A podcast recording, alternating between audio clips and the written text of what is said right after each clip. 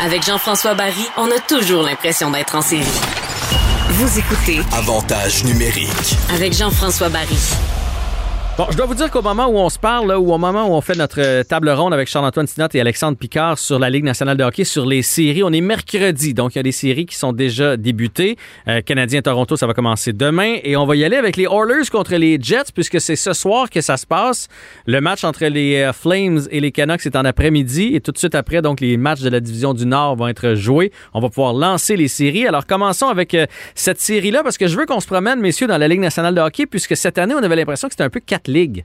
Puis, à moins d'être vraiment mordu, on a très peu vu jouer les équipes dans les autres divisions. Je sais que vous autres, vous les avez suivis. Alors, Oilers, Jets, vous en pensez quoi? On commence avec Alexandre. Moi, j'ai pris les, euh, les Oilers en 6, euh, tout simplement parce que la fin de saison des Jets a été pénible. Et euh, même en début de saison, je trouvais que leur défensive était simplement correcte, mais elle m'a surpris en cours de saison. Ils ont bien joué. Euh, en fin de saison, ça a plus paru là, avec euh, la, la cédule condensée, avec des défenseurs qui avaient peut-être un peu moins d'expérience. Euh, Hellebuck a tenu le fort pas mal toute la saison, là, mais je te dirais que les 12 derniers matchs, il n'était pas lui-même. Mhm. On lui donnait beaucoup, euh, une, une trop grosse charge de travail. Euh, donc, euh, je pense que McDavid et Dreisaitl vont s'amuser face aux Jets et euh, ça se terminera en 6. Parfait. Je mets aussi les Oilers en 5 pour les mêmes raisons que toi. Et Charles-Antoine? C'est drôle là, parce que moi, je comparais Connor McDavid à Dan Marino, le carrière des Dolphins, c'est-à-dire un prodige, peut-être le, ben, le meilleur joueur de sa génération, mais qui n'a pas gagné de grands matchs. Les stats sont là, les faits d'armes sont là, les highlights hallucinants. Il faut gagner des matchs. Donc, j'ai l'impression qu'il est en voie de le faire.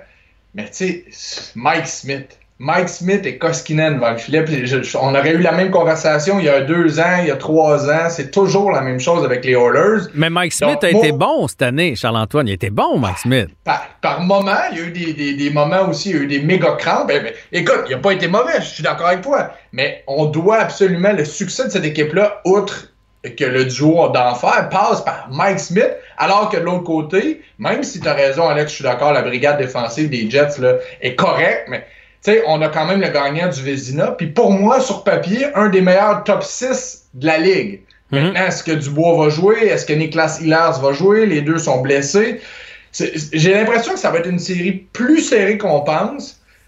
Je vais y aller avec les Jets. Moi, les Jets en 7. Bon. De par, de par le top 7, de, de par le top 6 hallucinant, il y a des joueurs incroyables et de par le gardien.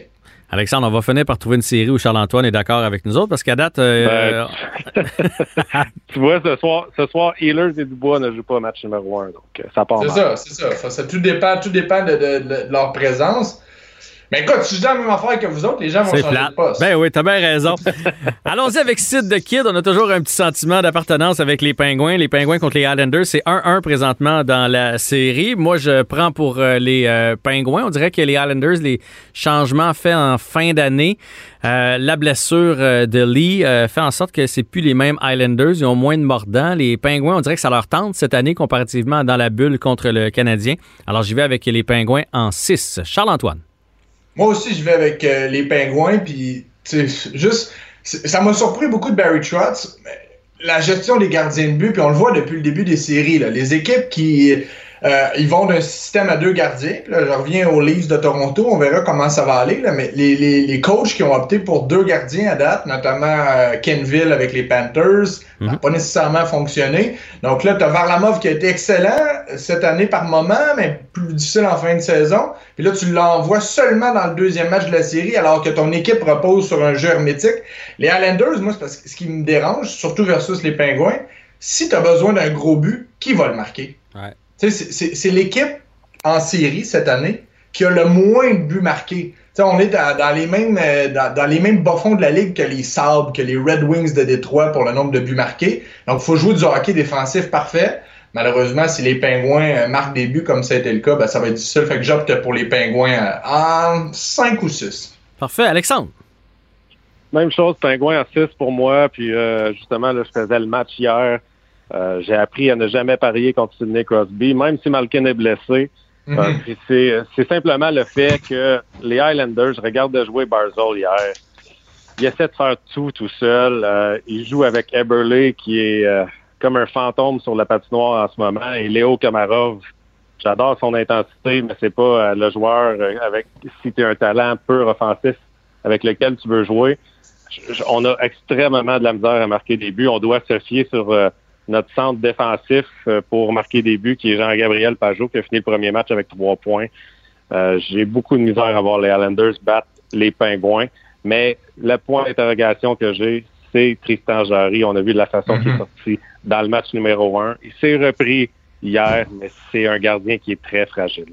Ouais, Alex, j'ai une question pour toi. Tu as fait le match justement, puis hier, je, voyais lors du deuxième match Jeff Carter.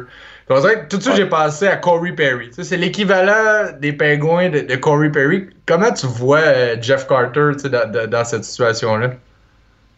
Ben, moi, je le, je le connais. J'ai été repêché la même année à la même place avec les Flyers dans le temps. Puis je trouve que Carter, par exemple, a quand même une meilleure, la meilleure vitesse que Corey Perry. Mm-hmm. Puis initialement, il aurait dû jouer sur un troisième trio, mais là, avec la blessure de Malkin, il joue sur le deuxième. Et euh, tu sais, hier, Crosby, Gensel et Ross n'ont pas fait grand-chose. Oui, Ross a marqué, mais euh, ça, c'était euh, un des pires buts que j'ai vus depuis longtemps sur le premier but sur, sur Varlamov. Euh, mais Carter s'insère très bien sur un deuxième trio aussi, capable de produire encore. Et moi, il m'impressionne euh, encore euh, en série éliminatoire. le DG Ron Extall est allé le chercher, pas pour rien. Il le connaissait de Philadelphie, il le connaissait de Los Angeles. Dans le vestiaire aussi, c'est un leader hors pair, donc on peut pas se tromper de ce côté-là. Moi, j'ai regardé le match aussi et j'ai été impressionné par sa vitesse. Fait qu'effectivement, il y a du Corey Perry, mais un petit peu plus, euh, mhm. un petit peu plus rapide. Ouais.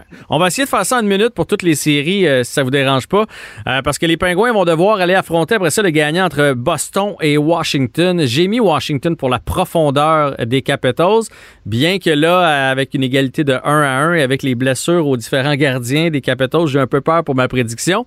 De votre côté, messieurs, vous, allez, vous y allez avec quoi, Alexandre?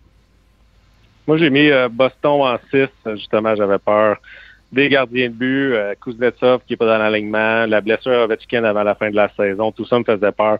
Et j'aime bien l'addition Taylor Hall. Je trouve qu'on est, hmm. on est allé euh, colmater des brèches qui nous manquaient pour le deuxième trio. Donc, Boston en 6. Euh, il y a tellement de, joueurs avec un gros nom du côté des Bruins, mais moi, le, nom qui, m'intéresse le plus en éliminatoire, c'est Bruce Cassidy. J'adore ce coach-là. J'ai adoré ce qu'il a fait en série dans les dernières années. La seule chose, puis je vais choisir les Bruins peut-être en 7, mais j'ai regardé la deuxième paire de défense. Il y a Mike Riley. Mhm. Il joue bien, là, mais c'est Mike Riley qui était à Montréal, qui est passé par Ottawa. Tu sais, c'est plus les Bruins qui a Chara, qui a Tory Krug. Donc c'est peut-être le seul point d'interrogation pour moi, la profondeur défensive, mais on n'accorde pas beaucoup de buts. Mais en tout cas, ça brasse dans cette série-là. M'a dit le gagnant de cette série-là va être amoché. Ça, c'est clair quand ils vont affronter les Penguins ou les Islanders au deuxième tour. Et ça risque d'être la même chose pour le gagnant de Tampa Bay et de la Floride, parce que là-bas aussi, la, bataille de la Floride, je pensais pas dire ça un jour, mais ça paraît que ces deux équipes-là se haïssent. Euh, ça joue du Sherwood, ça joue du coude, ça frappe. Mais je pense qu'on a négligé le Lightning de Tampa Bay cette année. On dirait qu'on parle de Vegas, on parle de l'Avalanche. Mais le Lightning de Tampa Bay avec Vasilevski va être très, très dur à battre. C'est 1, 2 euh, à 0 présentement pour Tampa Bay. Et moi, je pense que ça va se terminer en 5. Charles-Antoine en 5 également pour Tampa. Puis tu vois, il y a eu deux matchs, puis j'ai vu deux visages du Lightning. Le premier visage, celui offensif, celui avec des éclats, les Panthers peuvent rivaliser parce qu'ils ont des vedettes, sont capables de marquer des gros buts. Mais lorsque ça devient un match un peu plus euh, sale où il faut, tu te, faut te, mouiller, ben, on se rend compte que le Lightning s'est préparé dans les dernières années, a fait des acquisitions de joueurs un peu moins impressionnants, mais qui savent gagner c'est là que les Panthers ont un petit manque à gagner. Puis j'ajoute à ça la gestion des gardiens de but. T'sais. Bobrovski, premier match. Là, son deuxième match, tu laisses les 10 millions sur le banc. Drigger a bien fait en fin d'année. Moi, je pense que Joel Kenville, il va, il va se mêler dans tout ça. Puis surtout que le Lightning a gagné les deux premiers matchs au domicile des Panthers. Ça va mm. se terminer rapidement. Alexandre, de ton côté? J'avais dit, dit, les Panthers en 6, mais là, ça regarde très mal. Euh, j'avais sous-estimé euh, le retour euh, de Kucherov qui a connu tout un match numéro un. Mais tu sais, le match numéro un, je trouve ça plate pour les Panthers parce que la mise en échec tardive de Sam Bennett les a mis dans le trouble. On menait à ce mm-hmm. moment-là on était revenu de l'arrière, puis euh, l'indiscipline nous a coulé. On a donné trois buts en avantage numérique dans le premier match. Et c'est vraiment la gestion d'émotion, moi, qui me qui, euh, qui me fait douter du côté des Panthers. Donc, euh, je pense que t'aimes pas là. On a, on a déjà passé à travers, on sait à quoi s'attendre et euh, je pense que finalement, ils vont les battre assez facilement. Hurricanes Predator, peut-être la série la moins enlevante, bien que les Hurricanes risquent de faire un bon bout de chemin, selon moi, une équipe que j'aime beaucoup, mais ce sera les Hurricanes en 5. Alexandre. Même chose pour moi, malgré que le premier match, j'ai trouvé que les Hurricanes ont débuté très lentement. Je ne savais pas si c'était la rouille ou si c'était l'excès de confiance, mais on a une jeune équipe et euh, euh, j'ai peur sur le long terme. Je pense que l'expérience, ils sont pas rendus au même niveau que les, que les autres équipes qui aspirent à la Coupe Stanley, mais je crois qu'ils sont capables de battre euh, Nashville en 5 aussi.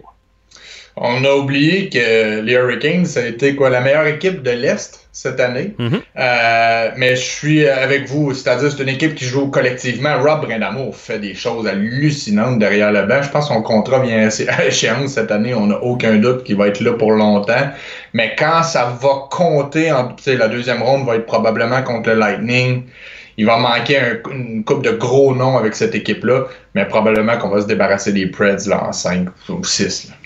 Et deux des équipes maintenant dans la dernière section qui pourraient se rendre en finale de la Coupe Stanley. D'un côté, il y a Saint-Louis contre l'Avalanche. L'Avalanche va gagner ça haut la main assez facilement. J'imagine que vous êtes du même avis, messieurs? Ouais, surtout qu'on a commencé les, les, séries comme on a terminé la saison régulière. Il y a tellement de profondeur. Tu sais, on parle beaucoup du premier trio. C'est la seule équipe de la Ligue qui a. Puis là, il faut remettre en contexte qu'il y a eu 56 matchs, là, mais c'est la seule équipe de la Ligue qui a eu 6 buteurs de plus de 15 buts. Ouais. C'est pas juste le trio de Landeskog, euh, Rantanen et McKinnon qui fonctionnent. On a deux des meilleurs jeunes défenseurs de la Ligue. On a un bon gardien. J'adore, j'adore les Colorado. Puis j'en parlais un peu plus tôt. Faut perdre avant de gagner. Dans les dernières années, on a perdu en première ronde, on a perdu en deuxième ronde, mais à chaque fois, on progressait. C'est probablement l'année de, de l'Avalanche. Alexandre? Oui, même chose pour moi, l'Avalanche en 5. Et euh, j'ai, euh, même si je ne suis pas pour les bagarres, j'ai adoré le message que Landeskog a envoyé quand il s'est battu avec Shen euh, suite à sa mise en échec sur Rantanen. On, euh, on, a vraiment fait un statement pour dire qu'on était là et qu'on voulait aller gagner la Coupe Stanley. Euh, je pense qu'ils vont aller très, très loin. Oh, c'était un furieux combat. C'était pas quelque chose de planifié. Et finalement, le Wild qui a été surprenant tout au long de l'année. D'ailleurs, ils ont surpris Vegas au premier match. C'est 1-1 dans la série. Ça va être une série longue et éreintante. Mais j'y vais avec Vegas, que je vois même en finale de la Coupe Stanley. De votre côté, on commence avec Alexandre. Oui, moi aussi, je vois Vegas en finale de la Coupe Stanley. Je pense que Vegas euh, va être capable de se sortir de cette série-là. En ce moment, Stone ne produit pas énormément. Pacioretty euh, manque à l'appel. Mais le brio de Marc-André Fleury fait en sorte qu'on est dans cette série. Je crois que l'expérience va prendre le dessus aussi. Le Wild en est vraiment ses premiers pas en série avec plusieurs joueurs. Donc, euh, je vois Vegas gagner 105. Ouais, moi aussi, la même chose. Sais, on pense à Vegas, on pense au spectacle, on pense à l'attaque.